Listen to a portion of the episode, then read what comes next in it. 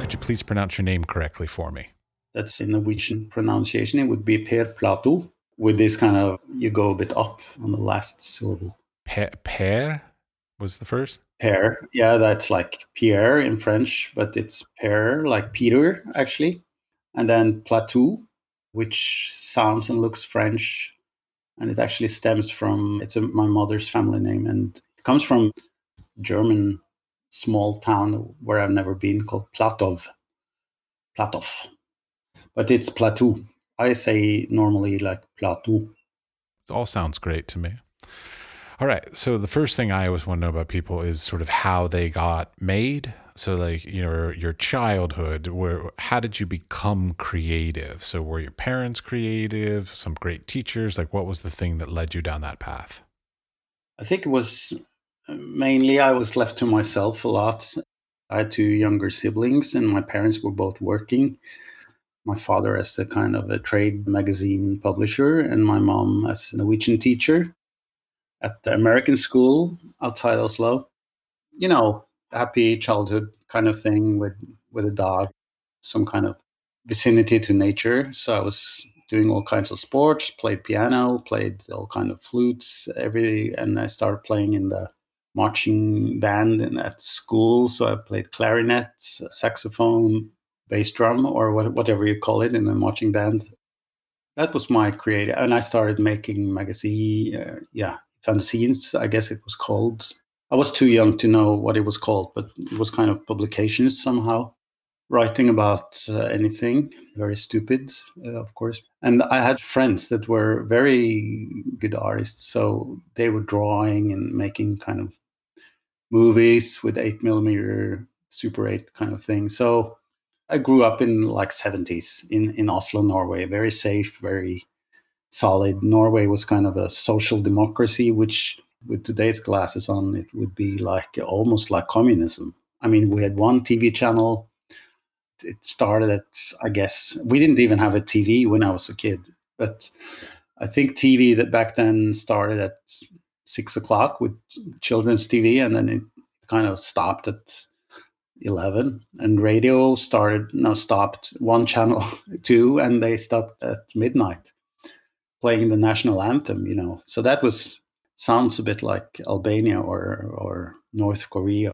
I didn't know that back then, so I was happy. I was good at school. This kind of kid that was bright and I guess a bit too kind of almost showing off, like playing piano at the school at the end of the year, kind of you know party and all that. I was the head of the student council and my granddad was a kind of commercial successful guy so i went to kind of trade school for for secondary or what you call that from 16 to 18 high school. Yeah high school, high school. in the united states yeah. But i hated it from day one. I, when i started there i really really hated it because that was all the real prep boys and they were so i hated everyone there. I was still doing well at school, but I hated it sincerely. So I started hanging out with punks from other schools.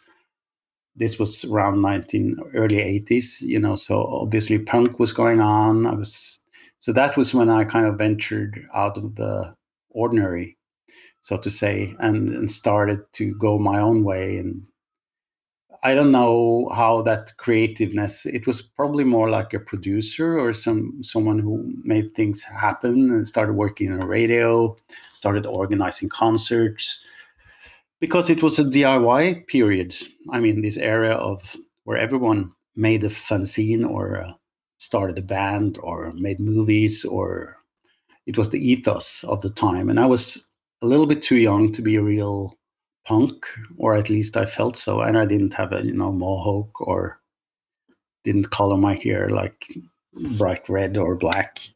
And my parents still they they always supported me, and they still do in a certain way. So, but they kind of shake their hands and well, that's all fine and good. But when are you going to make some money? And I said, oh, stop that.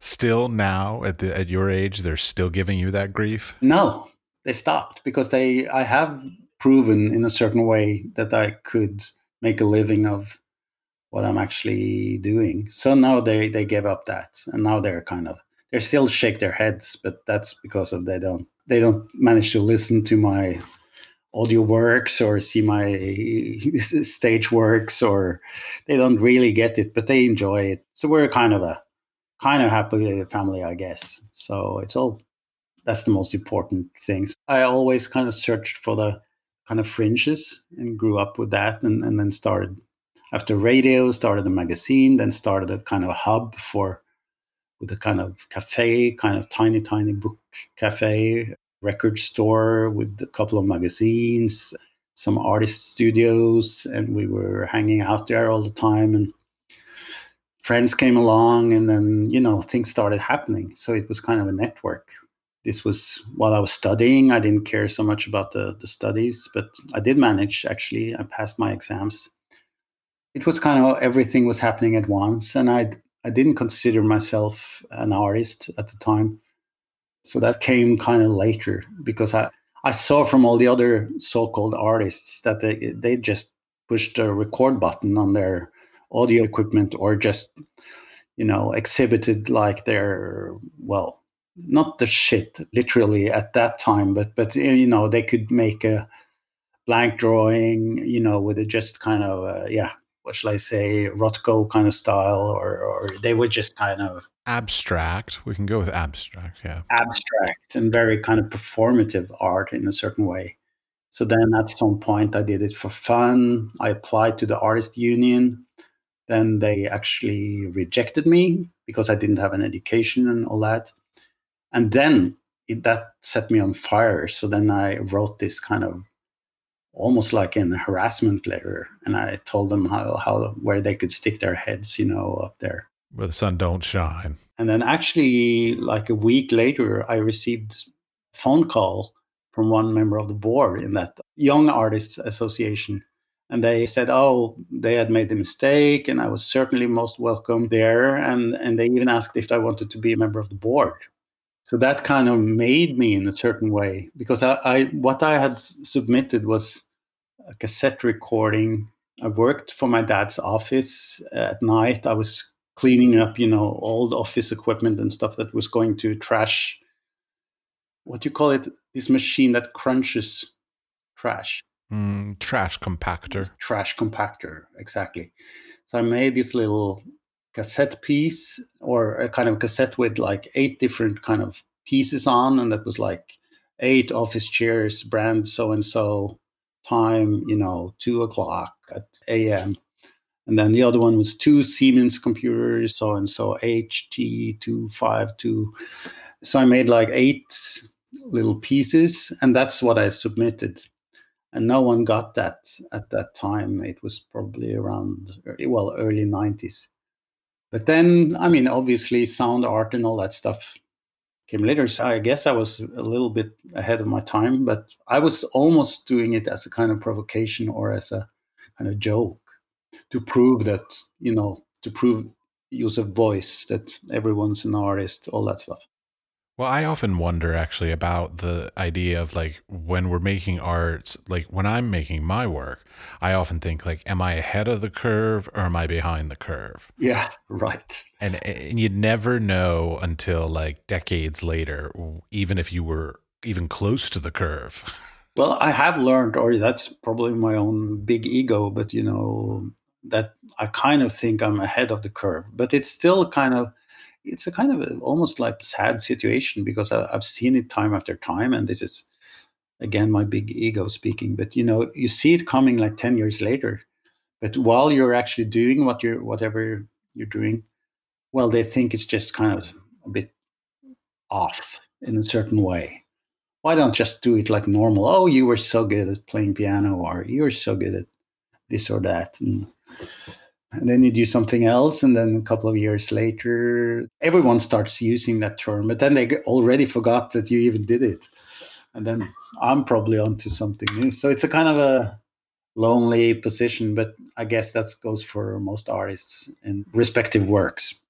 Well i was going to say like so does that to you does that mean like that is the role of the artist to sort of be the leader to be the person who comes up with that new thing that everybody else then follows I did grow up with that idea. My friend, who was this brilliant artist in his own way, he went to all art schools. And because I asked him, you know, all these very naive, simple questions what is art? And, and he said it's kind of a, well, what's the word in, in English? It's juxtapos, not, not really juxtaposition, but it's a kind of a, in Norwegian, it would be forskyvning. Maybe in German, it would be something like, well, you put two let's say you put two objects and you move one of them a little bit. Um, hmm. Well, juxtaposition is putting two things the just the things side by side is juxtaposition. Yeah, so it's a kind of a juxtaposition, but it's not like oppositional. It's not like they're contrasting or anything. But maybe a juxtaposition is actually a pretty good word. And then I was influenced by the, you know, everyone that was romanticizing the avant-garde in a certain way you know, all the young dead artists and all that who later became legends. So the avant-garde certainly had an impact of how I framed my world back then. But but I haven't really it's just like I have ideas about what I think it's a good society, how society and, and people should behave, and curiosity is, is certainly a big part of it.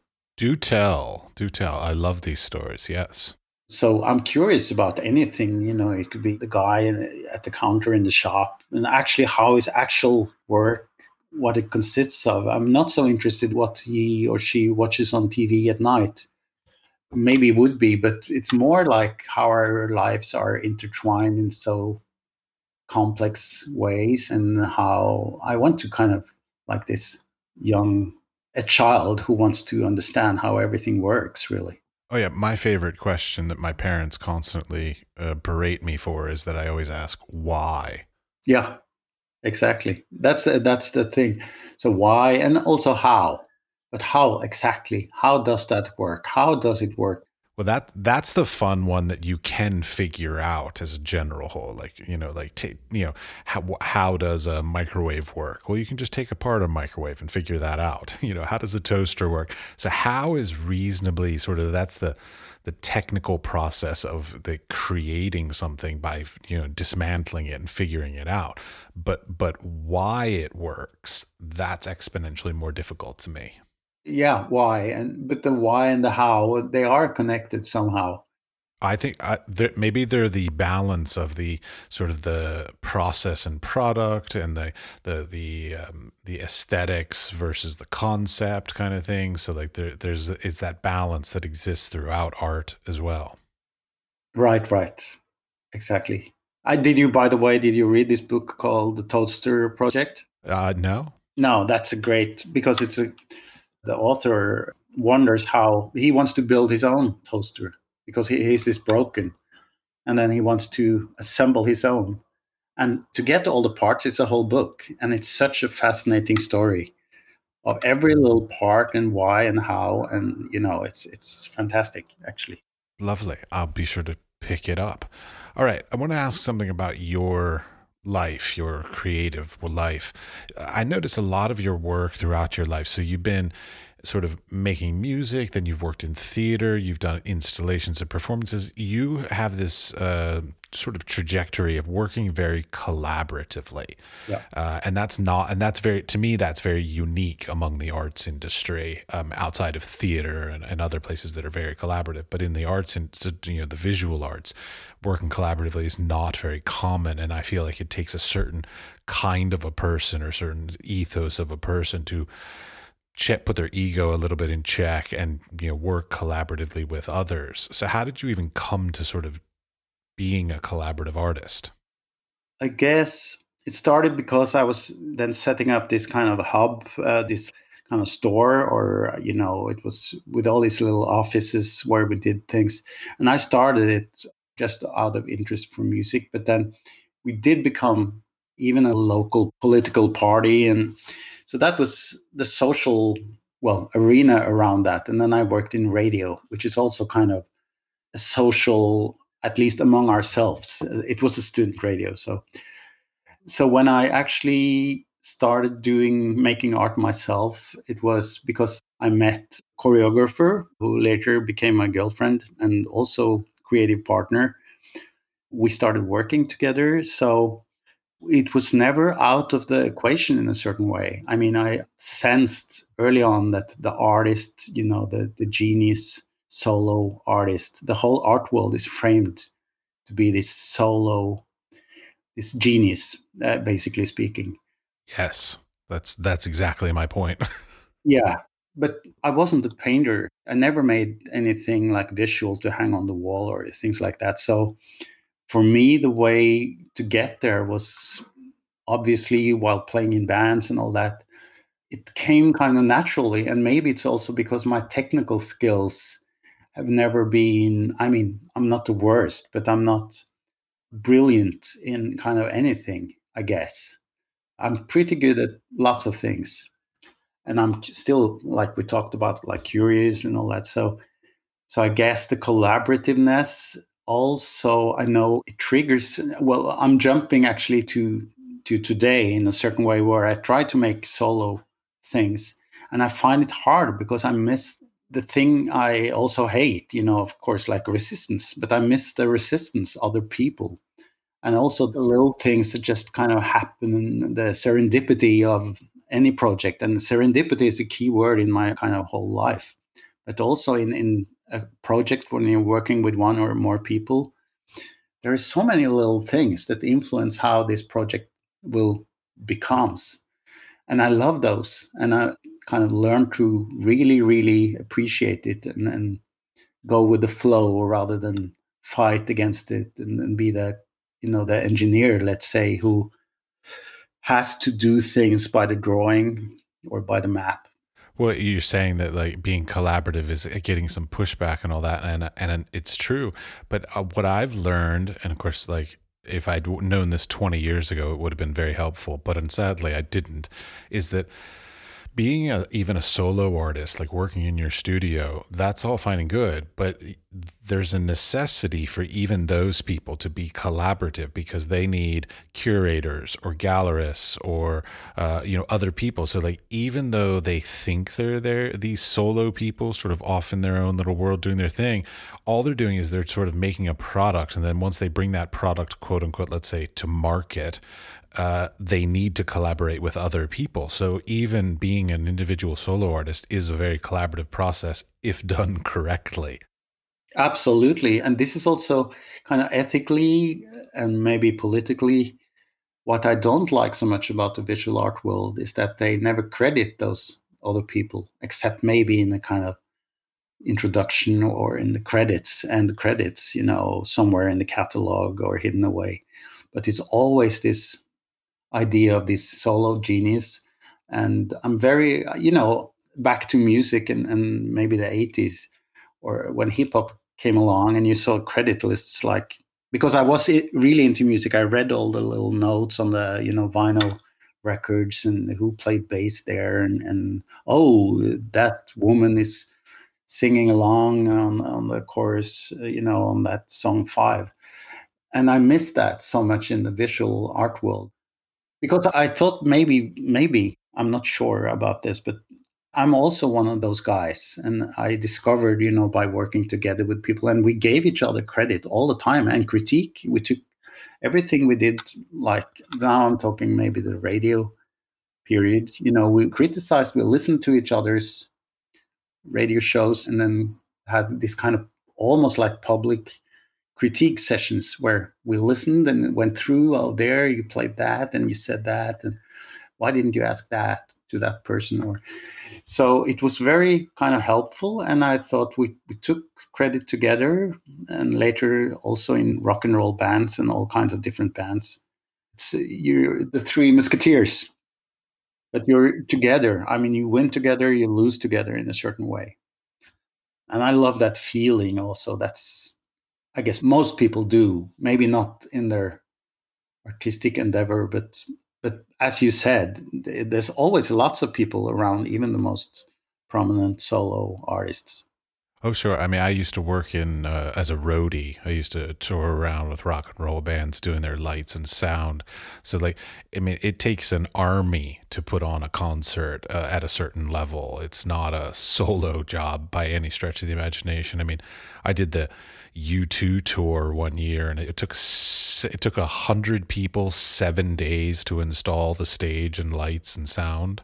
Exactly. Yeah. Well, but then you know the whole mechanics, this whole machinery, and it's so also every little piece in that machinery has a function.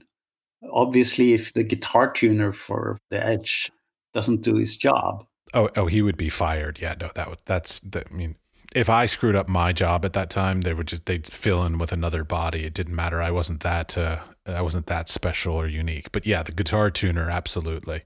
Or you know or the sound man if you fire off the, the pyro at the wrong moment it's it's kind of super silly. It's like it suddenly becomes spinal tap you know? So that kind of thing is kind of delicate. Oh yeah. I've seen that happen too yeah. Yeah yeah but i love the collaborativeness and not because it's easy because of course like now and especially the last year it's hard to do collaborative works so I've sat alone uh, for a lot, and it's kind of it has its good sides. I mean, I've read more, I've more time for my well solo works, but but then it's harder because I I don't know when to stop. I don't know which is what's good, what's crap. No one kind of tells me, "Oh, stop that! You've done that for two hours now." Uh, or if I make some sound or music, no one even to say, "Hey, when he, you had it the first three minutes were great and then why are you still doing it oh it's hard i i do the same thing i i find that i i ride that line of uh, either underworking so i haven't done enough to a piece or i overwork it and it's just it's too you know just well overworked is the easiest word for it. It's really hard to find that perfect like that's the right resolution of this idea whether it's in sound or or painting or whatever. Exactly. And it helps with other people there because at least you can sometimes agree that part was magical and that was maybe not so important but of course i mean the deadlines in the real world in the art world or in the performance or theater world or whatever which world you are in i mean it's always tough i know i'm kind of lazy i am very eager at the start and then i maybe if it's too long time, I lose momentum. And then it comes back the last couple of weeks. And then I don't sleep, you know, you're nervous, you think it's crap, you think it's fantastic next minute and next morning it's crap again and you know, you're sleepless and then but then it just happens and sometimes it becomes kind of good works because you didn't actually have time to polish that part, an integral part of whatever worked. Oh, you're not alone. I have the same problem. Yeah, I could imagine. I think we, lots of us actually do have that and we know it. And it's hard, just like you say, like underworked or overworked. And it's very, very hard without other people and, or at least it could be a curator, just a partner. But, you know, like a friend or a girlfriend or my kids, they wouldn't be the right people to actually say, because they could just want to be to, to kind of please me and say, "Oh, that's fine, that's fine, that's good. Oh, it sounds great." Oh yeah, I'm a teacher and I am constantly telling my students I'm like show your work to anybody except a loved one or a relative because they're all going to be just like really polite and nice. They're not going to give you an actual good critique. No.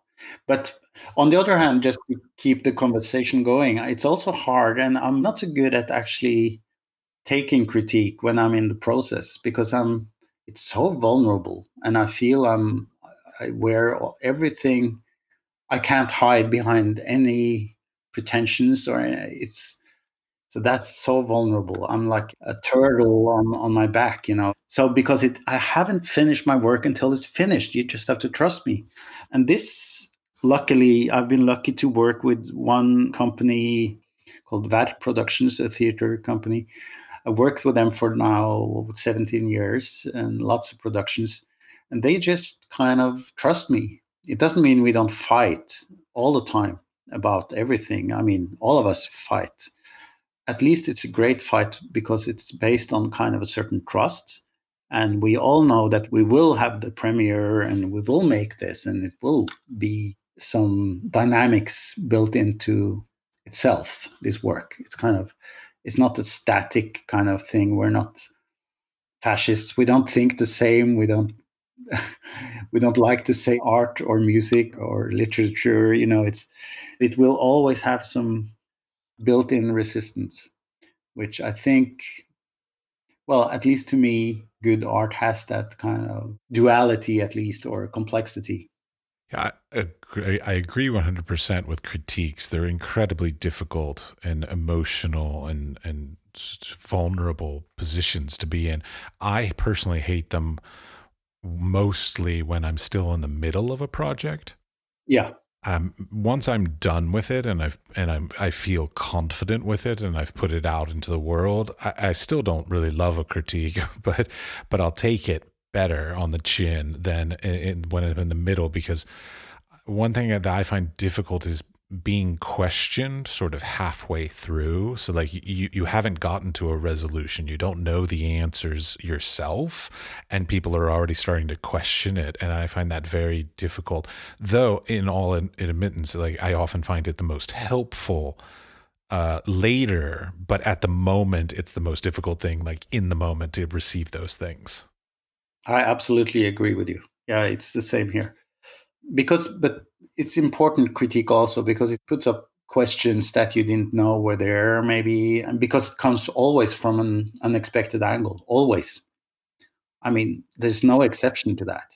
Well a, a good critique would. Yeah but even the bad ones well maybe i just kind of ignore them in a certain way the, the bad or this the things that oh this doesn't sound like the doors i mean i know that because it's a synthesizer and some kind of transducer microphone recording underwater or whatever that I know it doesn't sound like the Doors or Biosphere, but or this is hard to play on the radio. I mean, this is not critique to me. That would just be like very silly friend who wouldn't I wouldn't hang out with too often. A critique for me though should be constructive. That's you know i, I don't the because the critique and critic are, are very too similar and they're they're often equated with simply just judgment whereas a constructive criticism is is supportive and potentially like opening some doors or, or offering a different path that maybe you hadn't thought of that that's very helpful. Um, but yeah criticism i'm not uh, uh, i mean i guess it's healthy in the industry but i don't really appreciate it no but of course, it doesn't have to be constructive because I also appreciate, you know, questions. Like people ask questions and without having knowing the answer to them, which is great because it's like so. Let's say they you've started something where you put some let's say in a theatrical play you have a certain dramaturgy and you introduce some kind of sets of this particular reality in that play. And then you later forget because so much happened during the next hour that you forget. And if someone says but what happened to that? or aren't you breaking your own rules? or something like that. And, and then sometimes it's so obvious and it's like oh shit you're right.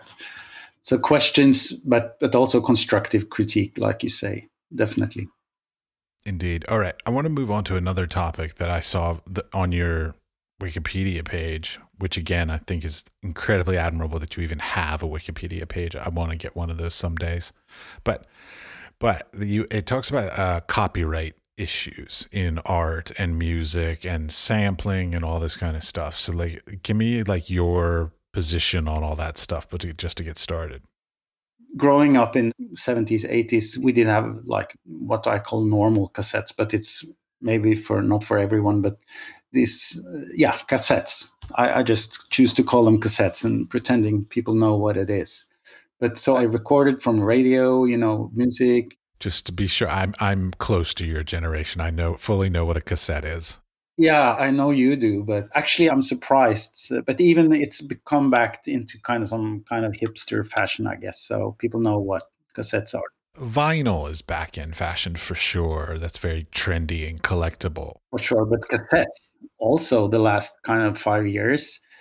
I could discuss that for hours, but let's I, will stick to question. Well, so I started recording, and then you with hip hop uh, or you know early sorts of hip hop with all these kind of credits. I thought it was suddenly interesting to discover what the kind of collage is.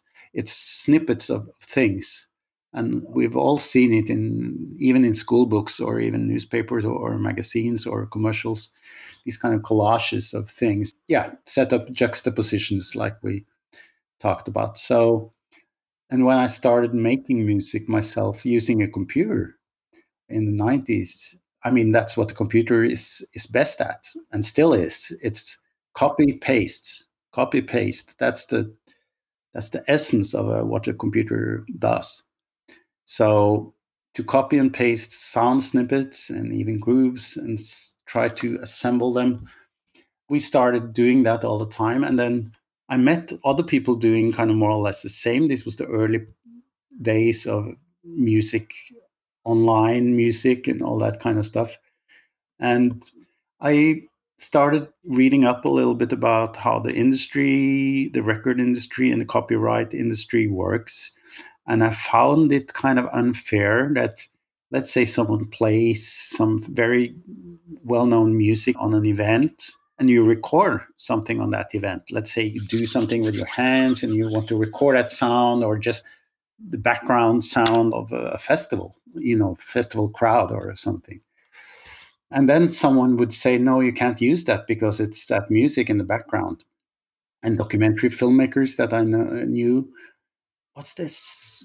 Why are they doing that? And with sampling, you're not allowed to sample things that are on the radio 100 times a day, you know, and use it as a kind of a cheeky kind of reference in a certain way, contextual reference, uh, which I thought was would be so well. I still think it's good when people pick up that those little what's now called I'm not sure if I'm correct in saying memes, but you know, all these little pop cultural street smartness kind of little things. I would go with memes. Sure, that sounds right to me. But I'm also of your generation, so yeah, eh, preaching to the choir. So I sound meme sounds right.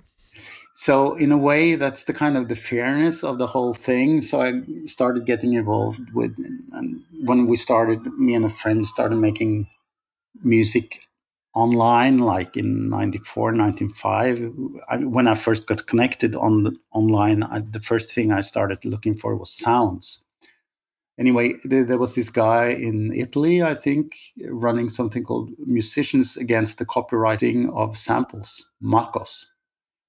and i thought it was oh brilliant and then but then i got i'm also a member i did make some songs wrote some songs so i'm a member of the art uh, the composers kind of union and the right holders union, what, whatever it's called.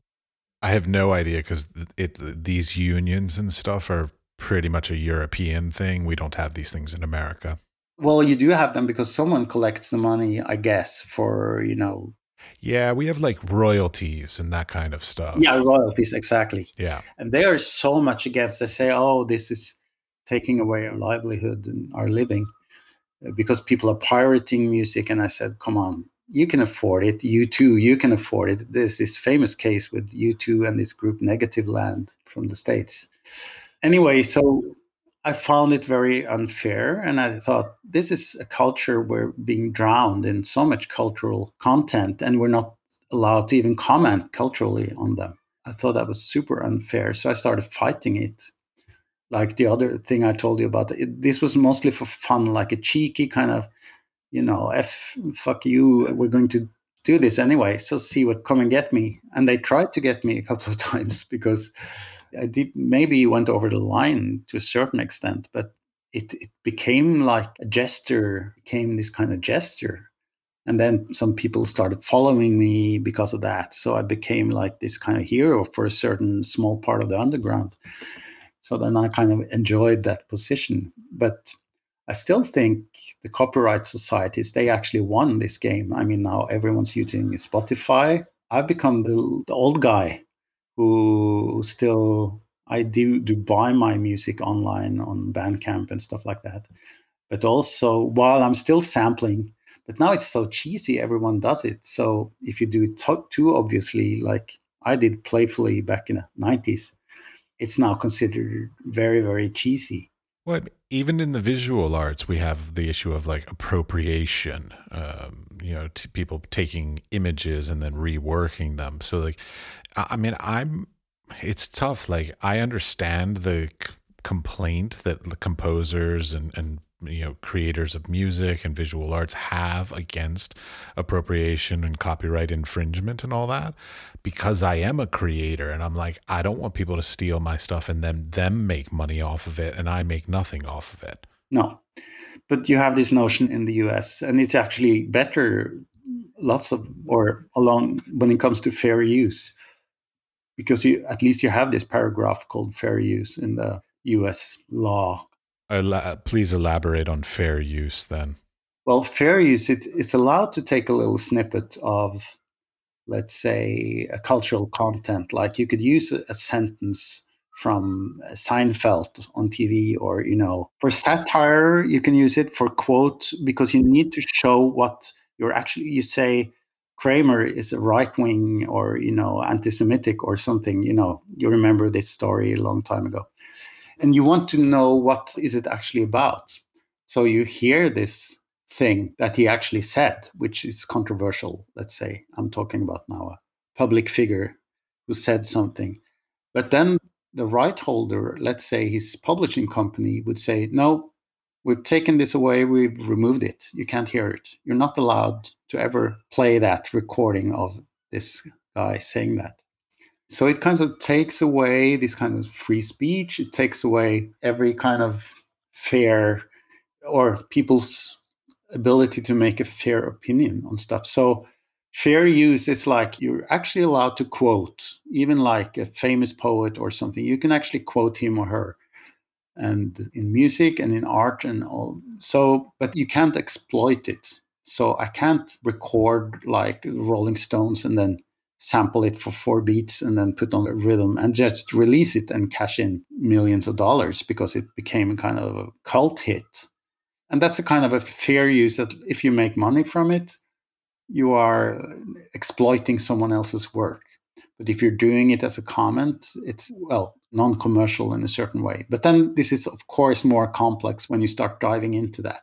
Because I, for instance, I'm not a famous person, but I make a living from, let's say, or you as a professor, as a teacher, you are, of course, you're digesting other people's work and you're reciting it in front of your students. So, in a certain way, we're all part of that machinery. Years ago, well, not many years ago, but eight, nine years ago, uh, we actually had an issue where um, some artists and publishing houses so that publish like art history books and stuff started to ask for uh, like royalties basically for creating slide lectures using images from the publications even though they were used in an educational setting. And that was a big sort of like what? Like that was I I never understood that that issue no, because it's, I mean, I'm paid for, I mean, we all make a living somehow. I mean, lots of us. Uh, hopefully, we all make a living. hopefully, yeah. But let's say in principle, either get money from public fund or the state or some workplace or a university or institution where you work, or you sell your works, maybe, basically like and i'm between all those categories and i guess you are too because you're an artist and you're a teacher and probably lots of other things. Indeed yes. So it's a kind of a complex but we should also i mean it has become the way that those with lots of money the lawfare kind of term it means like it's warfare and, and law mixed together. So the rich people they pay off to protect their rights extra while they themselves kind of grab or steal, if you like, from other artists.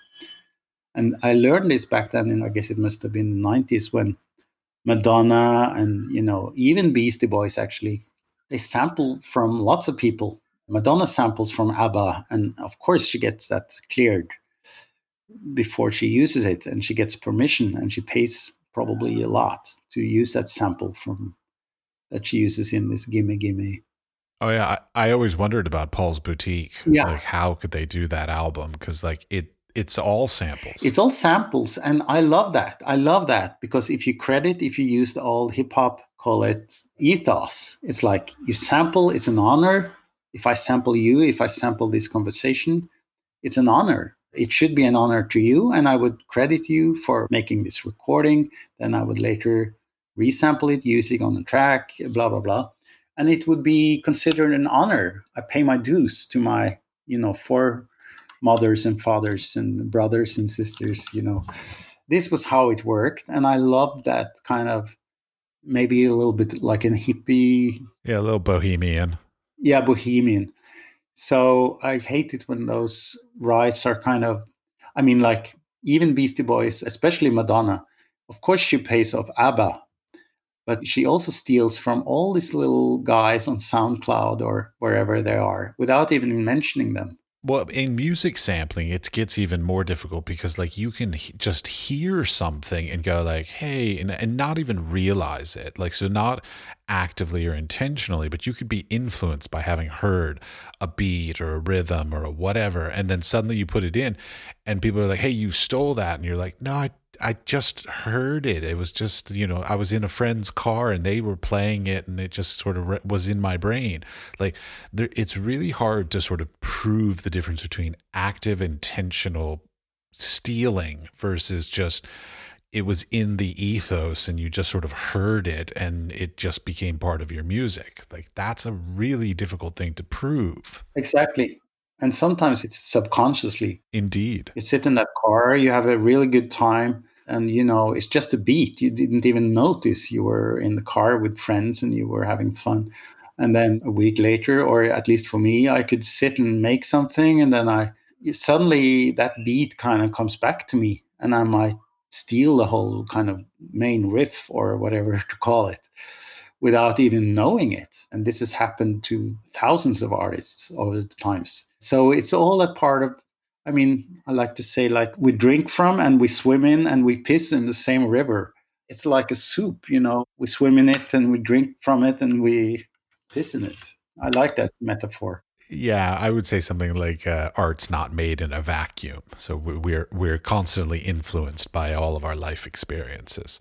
Like I always notice that like the color palettes that I start using are because I happen to notice those colors a lot, uh, sort of just in existence. Like I'll just be walking by stores or seeing other people's apartments or cars or whatever things with colors in them, and suddenly I'm like, oh, you know, those colors are beautiful, and like it just it's not an intentional change in my belief of colors, but it's just because of the prevalence of them in my daily life.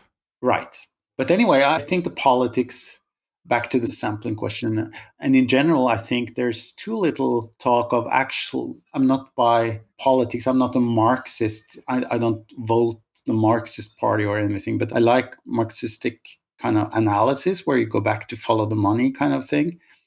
So the structures of how to make art and how what do those structures allow you to do and in what way. I'm curious to find the well in exploring that territory in a certain way, which is not like being on the barricade and I mean that's also important of course or union work or all that comes without saying but it's the politics of how the institutions work like they do let's say because if i ask why do you keep on having this kind of solo artist genius model? Why do you still keep doing that? Why don't you give credits to everyone like the roadies or you know what i mean? It could be collaborative. Why do art groups have a, such a big problem with getting through instead of as opposed to solo artists? And this is kind of politics. In the same way in music where the musician or the singer or the band gets all the acclaim but not necessarily so much the producer. Exactly. Or even the songwriter. There was this big story just yesterday or two days ago how now some hollywood's big music business songwriters they are tired of not getting the respect they, they feel they deserve because the artists the big artists especially they even they claim like if you're super big let's say you're um, this is just an example but if you're lady gaga and someone has written a song and your producers have said this song you should do And then Lady Gaga says, or her management says, "Yeah, we'll use your song." Which I mean, it was if it was you, you know, it would make you millions. A recorded song, it might even become the single, and you know, oh, wow, I can buy that house now if that becomes a hit. But then they say, but I'm not sure if I'm going to do it. How many percentages would you give me for recording it? And then they have to actually they sell their rights to that song to make any money at all. Okay, wait. I'm not in the music industry these days. Is it done like I know in the old days songwriters would write a song for an artist and they would just pay them a flat fee generally like hey here's $500 for the song. Is it still done that way or is it done by percentages these days? Like he It's uh, usually as far as I know I'm kind of out of this business a long time ago. I know it's never really in it but I think you get like 15%, 20%. That's normal, the flat fee. But of course, it's more complex because if it's being used in, let's say, as part of the right holders, man, if you buy the publishing rights of a song, you can use it for a commercial, you can exploit it in different ways in different territories, and so and so. So if you sell a song to a famous artist and you get, let's say, a flat fee or a percentage, I think that's done very, very differently across the line. Well, I mean, well, I'm also I'm I'm very pessimistic and very sort of uh, conspiracy theorist, and so like I I I'm I would sit there and be like, yeah, okay, that's all fine. Let's say it's a percentage. Well, then those people, because like they do this in the movie industry as well, where they say, oh, the actors worked for percentage, but the the movie industry then could just cook their books and just say, oh no, we didn't make any money on it, so we're not going to pay you anything, even though they made a hundred million dollars. Exactly. And this is the same way it works because if you have good lawyers, I mean, they would make lots of money to, to just make sure you get $1 or you don't get $1. It always ends up $1 below zero. It's, I've read my Joan Didion, you know, the White Album essays. They're brilliant.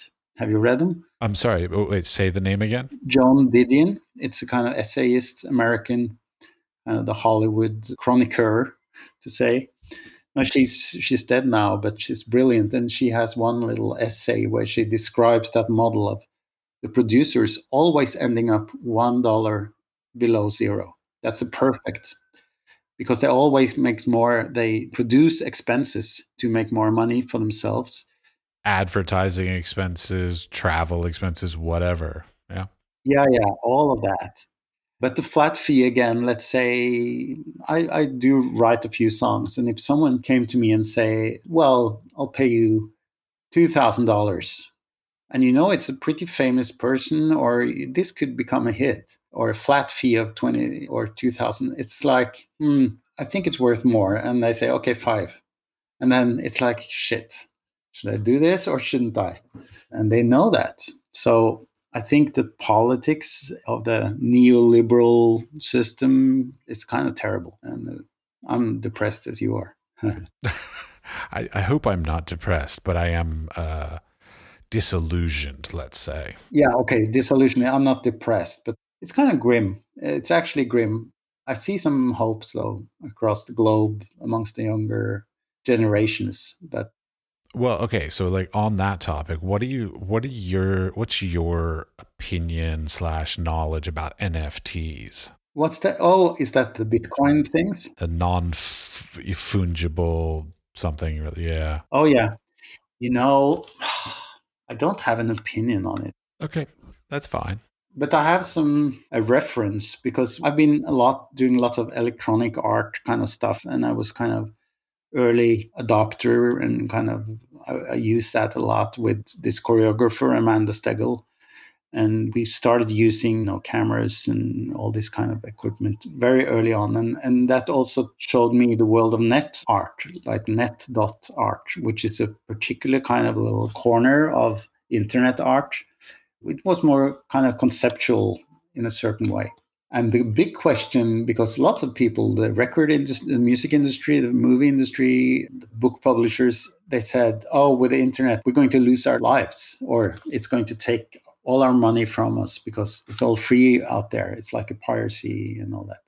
Because it was a Russian artist called Olia Lialina who proved that it's actually possible to make an artwork, digital artwork, put it online, and sell it and still keep the artwork for free out there. So the act of buying an artwork is actually a kind of symbolic action. It's a ritual in a certain way with some legal implications, of course.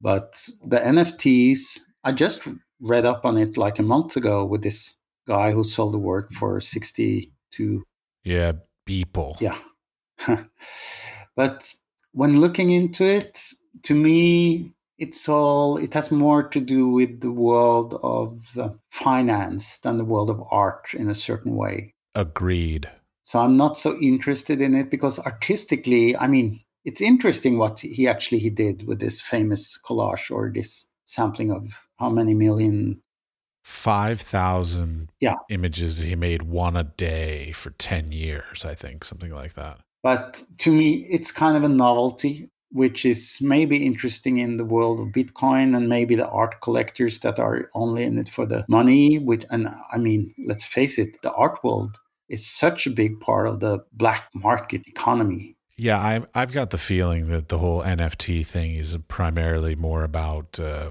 uh, money laundering, basically. Exactly, exactly. Because I can say I buy, let's say you make an NFT in an hour, and I say, yeah, I buy it for so and so many bitcoins, or I don't know, we can even use dollars. And I say, yeah, I paid you $20,000 for it.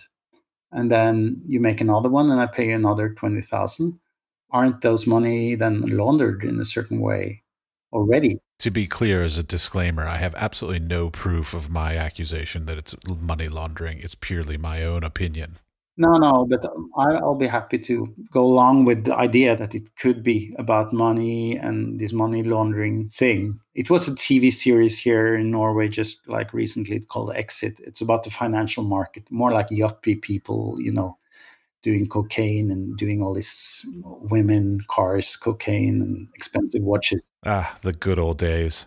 yeah, yeah, that kind of what's it called? This this movie with DiCaprio. Uh, Wolf of Wall Street. Yeah, exactly. Or the other one with Michael Douglas. But anyway, they used art as just money laundering machines. They buy some art, they never watch it, they have it in a container. They do buy it, but no one knows how much the worth, what's the actual worth of this painting or this sculpture or this NFT. So it's this kind of very vague world. I'm not super interested in it as it, when it comes to art, but I wish there were some juicy stories about money laundering coming up. Then I would read more. Just wait. I'm sure they'll come out in a couple years. I'm sure. All right. Last little topic that I saw on your stuff on your CV is a thing Project Space Landers. Yeah, it's Project Space Landers. So it's a project space in Landers, California. Okay, got it. Yeah, subtle difference, but important. Yeah, that's a kind of fun story. There's a woman I met here in Oslo like seven years ago, eight years ago. Her name is Chiara Giovando, and she was part of a group that curated shows at the place called Human Resources in Los Angeles. It's a big old cinema in the old downtown area. Uh, no, old Chinatown, sorry. And I thought, oh, this is my big break. In my head, that was like MoMA. I mean, I stopped working with Amanda. The group kind of broke up. The relationship broke up. So I was kind of a solo artist. I thought, oh, this is my super big break. I've I did some years with sound art installations. They grew. And then I thought, this is my big thing in Los Angeles. So I went back and forth the next year, back and forth to look at this place and had these grand ideas. And then, you know, a month before I called Chiara and I said, yeah, okay, so let's, the opening is on Friday, isn't it? And she said, yeah, that's fine. Make sure you make something that can be taken down by Sunday. And it's like, what? Are you kidding? because in my head it I was going to be there for at least like three weeks or this was my big show, right? And then I was really disappointed and she said, Oh, yeah, I see. Oh. And then she had just bought a house out in Joshua Tree, California, in the high desert, which is like three hours east of Los Angeles. And she invited me to make something there, something different, which I did. So I was alone there for a couple of weeks. She left me there in the house. I lost my way out there. You know, it was kind of exciting. And then she left me there. She just showed me the house. And I was so afraid of, you know, snakes and crazy people and meth heads and spiders and coyotes and Mad Max people. And so I was terrified, but still I woke up, which I never do. Otherwise, I woke up every morning like five o'clock at sunrise and I started working very happily. I didn't have a phone connection, no internet. I was so happy and it was exciting and a bit scary. And also, I managed to make a little installation and kinetic sculpture with some guitars. Well, anyway, that was done. I was about to go home and I thought, oh, I have to buy some land here, like, you know, like 30 square meters to put up a tent or whatever, a mobile home. You can buy just 30 square meters? No, I didn't know anything about what you could buy or not buy. And I had a flat in Oslo, that was all. But I didn't know anything about anything like that, and especially not in California. But I started looking for just like properties, and then I did it well. It kind of snowballed a little bit. So I ended up buying a house. It's a long story, actually. I bought one and I lost it in something, it's a legal process called escrow. But I bought a house and finally I found a house and then I just bought it. I brought or took a mortgage from Norway and actually bought it pretty cheap. It's a small place with two and a half acres and 50 square meters with water and electricity, and I installed Wi Fi. So I started being there as a kind of an escape, I guess, from my life in Oslo and also the history in a certain way. And I guess, uh, to be honest, like myself in a certain way. But I was also curious to discover who this person, me, is without my network of people and kind of call it stories. So I got this place, got out there all by myself and started meeting people and people, you know, ask, Oh, where are you from? And it's like, Yeah, I'm from Norway. And they say, All right. And th- that's it. They didn't ask very much. Really? I get in America, they always ask, What do you do? Yeah, well, if they do and they say, Yeah, I'm a kind of artist, musician, all right, right, right. One of those. Yep, that that ends the conversation again. Yes. Yeah. So I suddenly found out, oh, everything I've done, it's worth kind of nothing here. So I had to rebuild in a certain way. I'm just one of those because there are lots of kind of poor people, poor artists, but also more successful artists who ventured out there to discover nature, some kind of other way of being, I guess. And peyote and mescaline, absolutely yeah that was the start of it i guess in a certain way in like 60s 70s and it, it kind of developed into new age and but also this kind of mad max as people are in during gentrification in los angeles people are squeezed out and they moving out of the big cities and out to the desert. Meth definitely had some impact in that story. People are out there to cook there's so vast areas and people could set up mobile lab anywhere Oh, I'm I'm all for it. I my big dream these days is actually to live in my this is my dream. I want to live somewhere where I can go out on my front porch naked and see nobody. Yeah. And nobody sees me.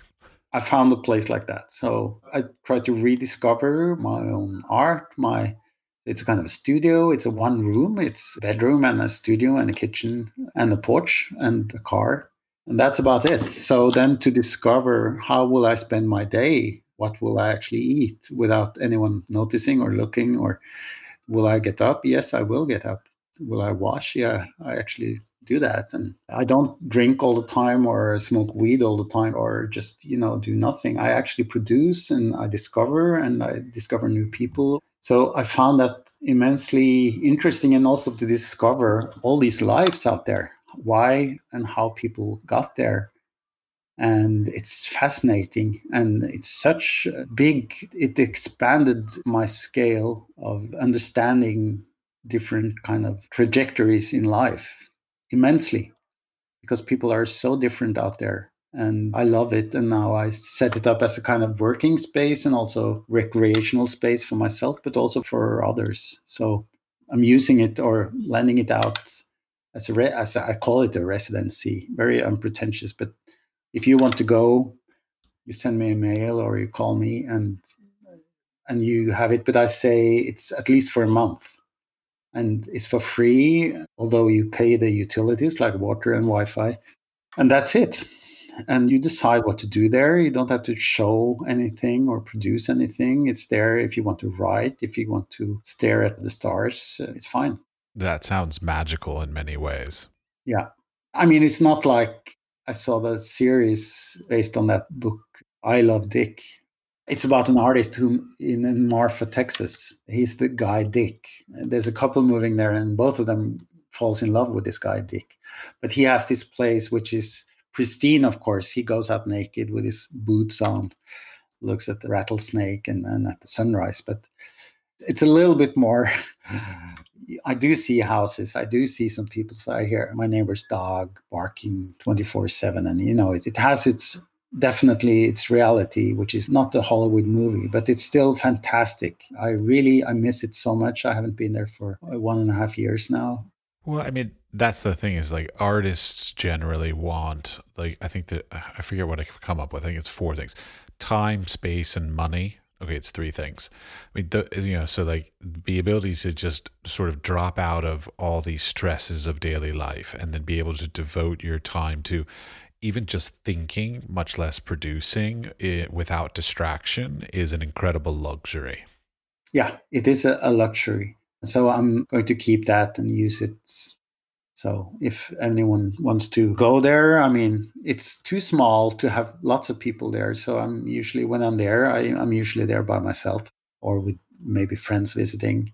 But but if someone wants to be there by themselves and they have to take full responsibility of keeping the house, I don't like Airbnb that system because it kind of gentrifies this area. Now it's rich people from you know the west coast who goes there to have parties and take drugs and play loud music and it's not what it's actually for. I mean, I don't mind people doing that, of course, but I want people to go there to explore the actual state of being there and to discover the neighbors and the nature and, you know, the animals.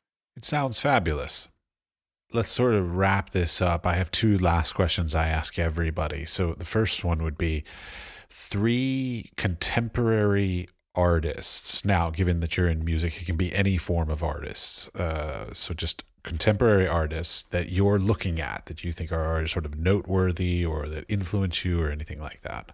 Oh, you should have given me some time to prepare.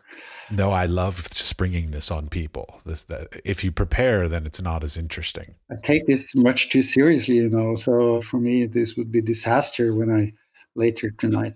You can say more than three. Three is just a random number I made up. Yeah, yeah, sure. The first one who actually springs to mind is, is James Turrell. Of course, yes, I see that. I'd say one musician, he's called Kid Koala, he's Canadian. He comes from kind of hip hop and electronica. And I got to know him a little bit. I've listened to some of his albums. I discovered Patreon, this service called Patreon, through him when the pandemic hit. And it's like you pay $10 a month, which is like here in Norway, that's like a beer. So, and then he you get access to some of his shows and he makes kind of music for reading he calls it. It's not like ambient it's a little bit more groovy but it's not like with lyrics.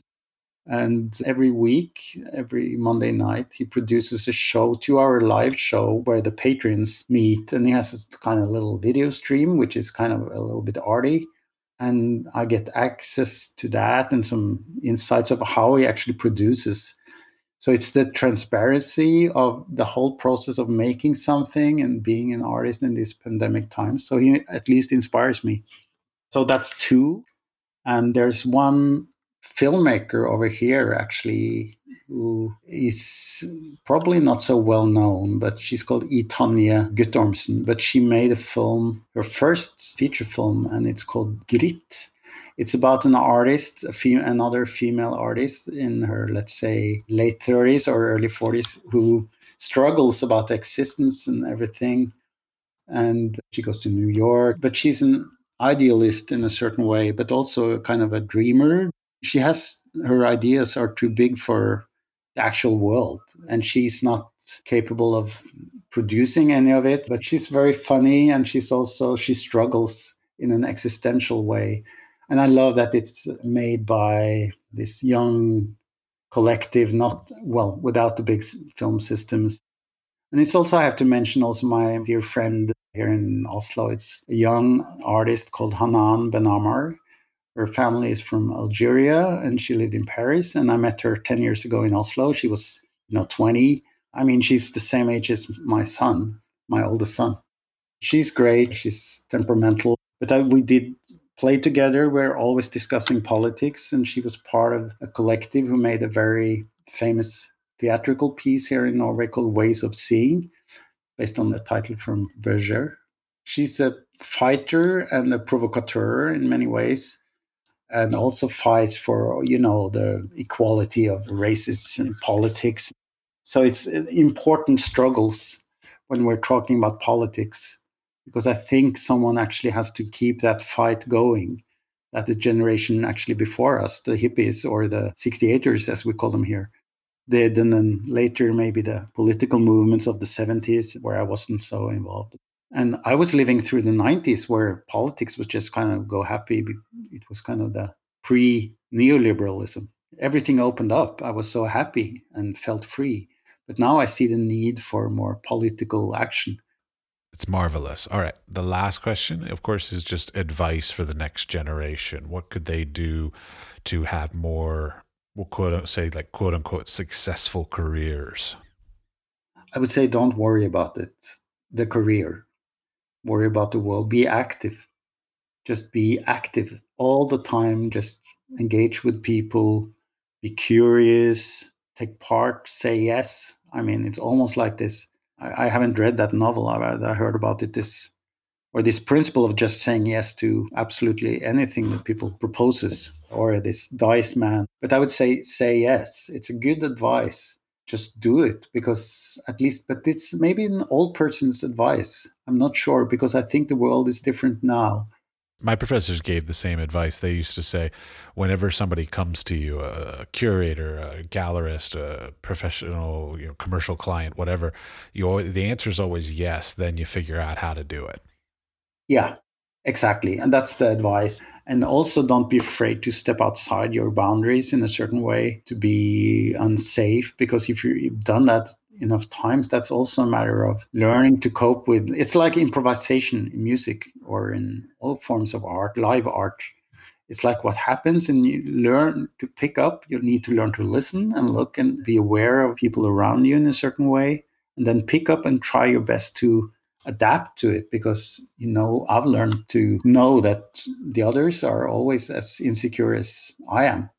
That's liberation to acknowledge that because I know that I'm not alone in being feeling insecure in this setting. And then I relax actually. Yeah. And to young people, it's hard sometimes because you think that and, and maybe we do i mean we as older or as teachers expect certain things and we're disappointed if they don't do it that way but that resistance will make you stronger. I'm not sure i find it hard. I think they know best what to do but we have to play the role don't we to pretend to give advice.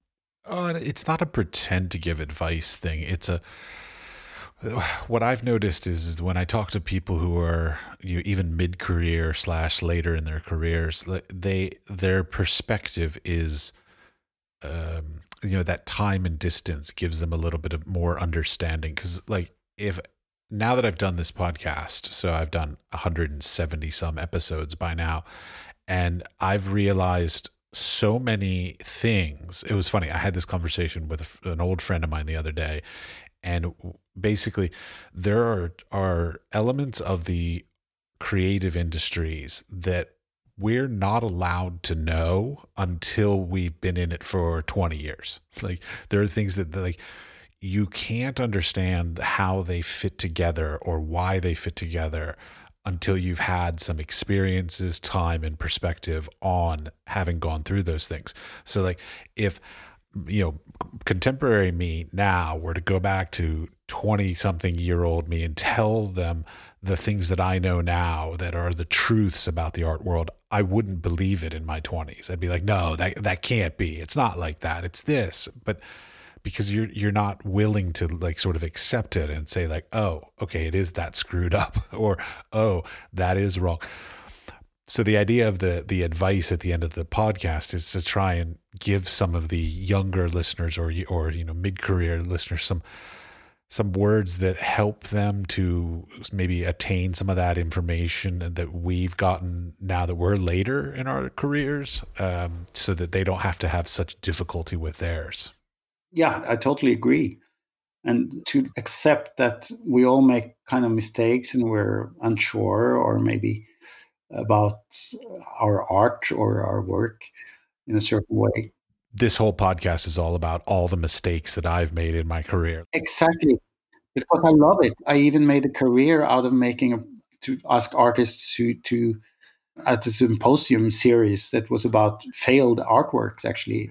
And it was the most I had never had bigger success in my life because it, first people were very reluctant to take part. It was called reality check and it was about failed art projects. And no one wanted to admit that their or their attempt was a failure.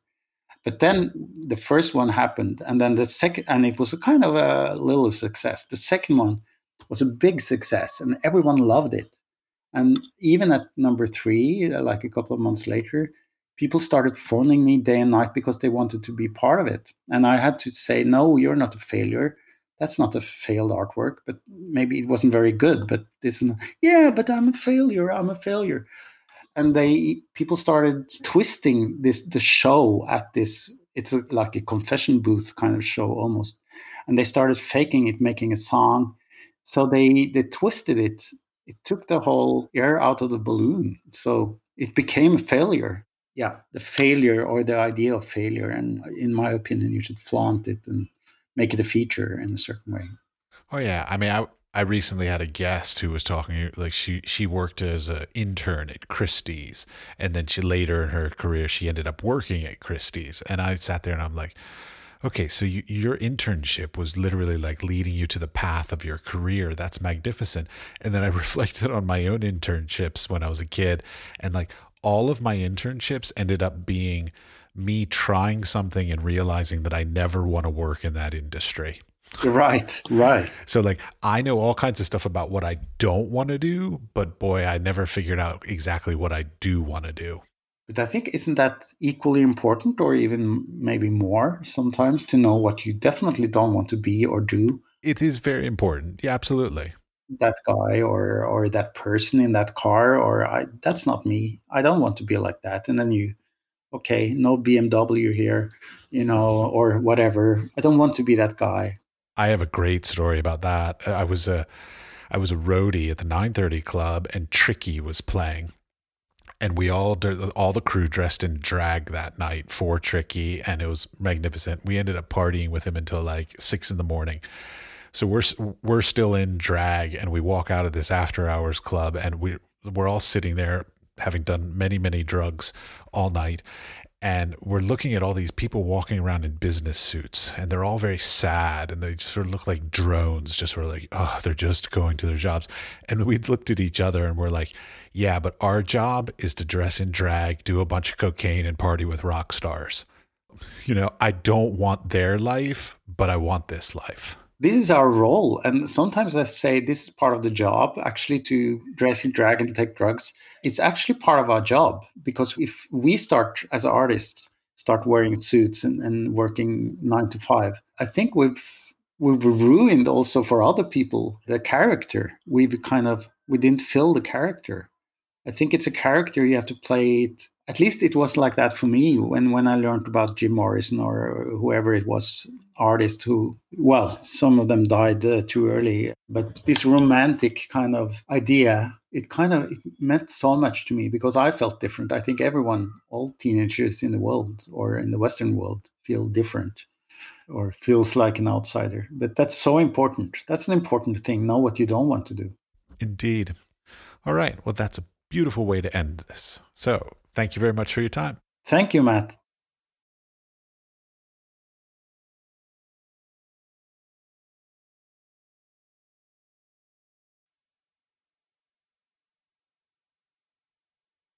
Okay, continuing on about arts funding in Scandinavian regions. Yeah.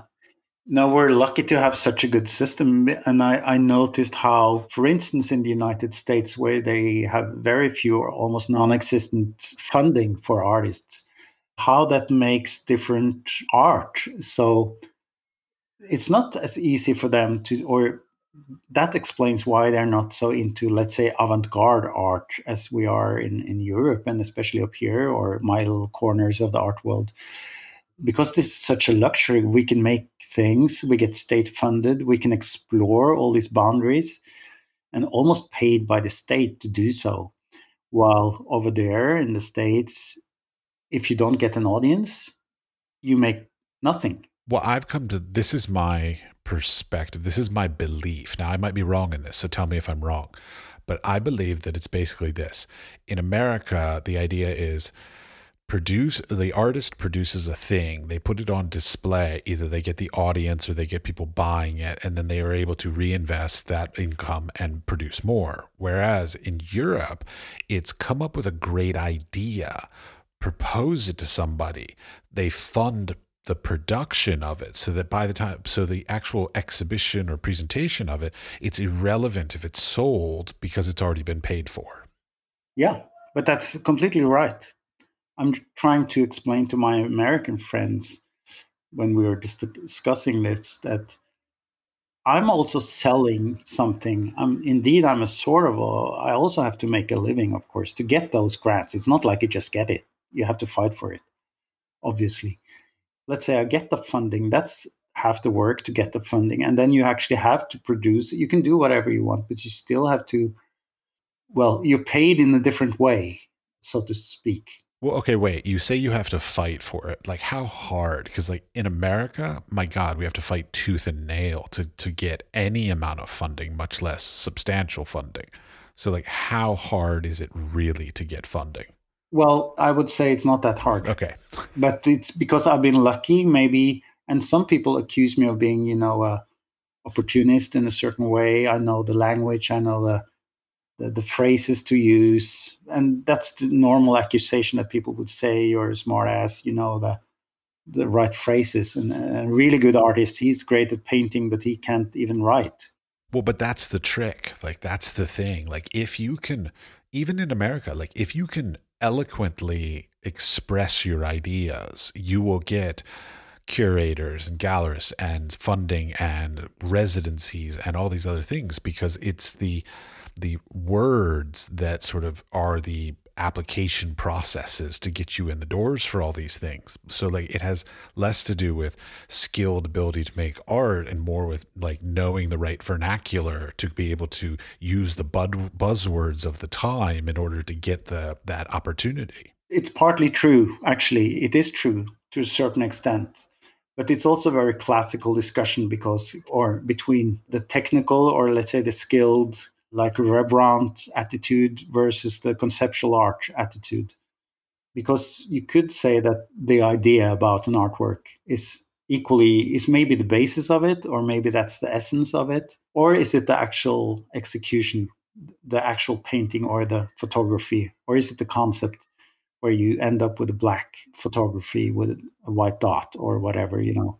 Well, you could ask Sol LeWitt. I'm sure he would give you a good answer.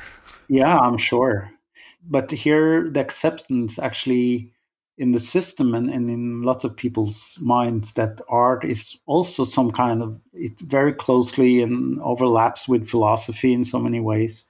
I think i find that liberating and actually very good because it also takes away those skills the limits where it's also so much kitsch and so much bad taste and people who are very skilled but make like very tacky commercials or very things that contain no juxtapositions in any of the layers or uh, yeah you know what i mean maybe.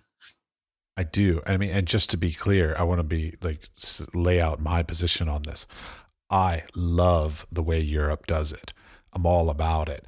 I wish that i had known that that was the difference between the two because if i had known that i probably would have like come and gotten my education in Europe rather than in America because that whole system like I remember being a student and looking at Europe and there were these magnificent absurd great crazy projects being done what you would probably call avant-garde and we're sitting there we're like that's fucking amazing. Like how did they fund that? Like I mean I can come up with these crazy, great, magnificent, huge, you know, colossal ideas. But in America, I can't fund it.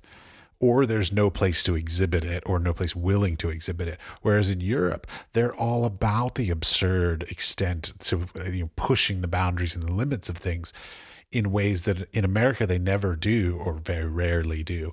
And so I'm all about the way that Europe does it. And I wish that I had learned that. Again, this goes back to like, I wish I had learned that when I was in my 20s so that I could have participated in it more effectively and better and earlier.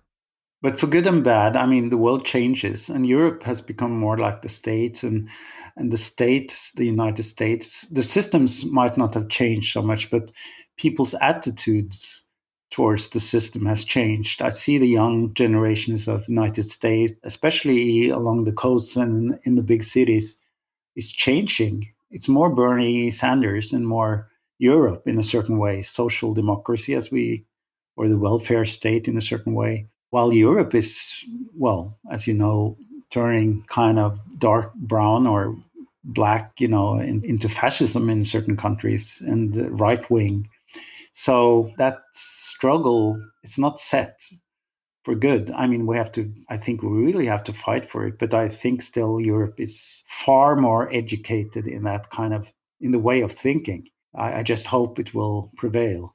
All right. That's a good place to end that. Yeah. That's a good place to cut. As many of you know, I have a thing for the algorithm that rules our lives. But one thing I figured out you can do to help us is to give us star ratings or comments. So go to your device that you're listening to this podcast through and click and give some sort of rating or a comment would be incredibly appreciated. It's one of the few things that you can do that does not involve any sort of money or other efforts. It just just take a few seconds and it would help us immensely. We are produced by 5014.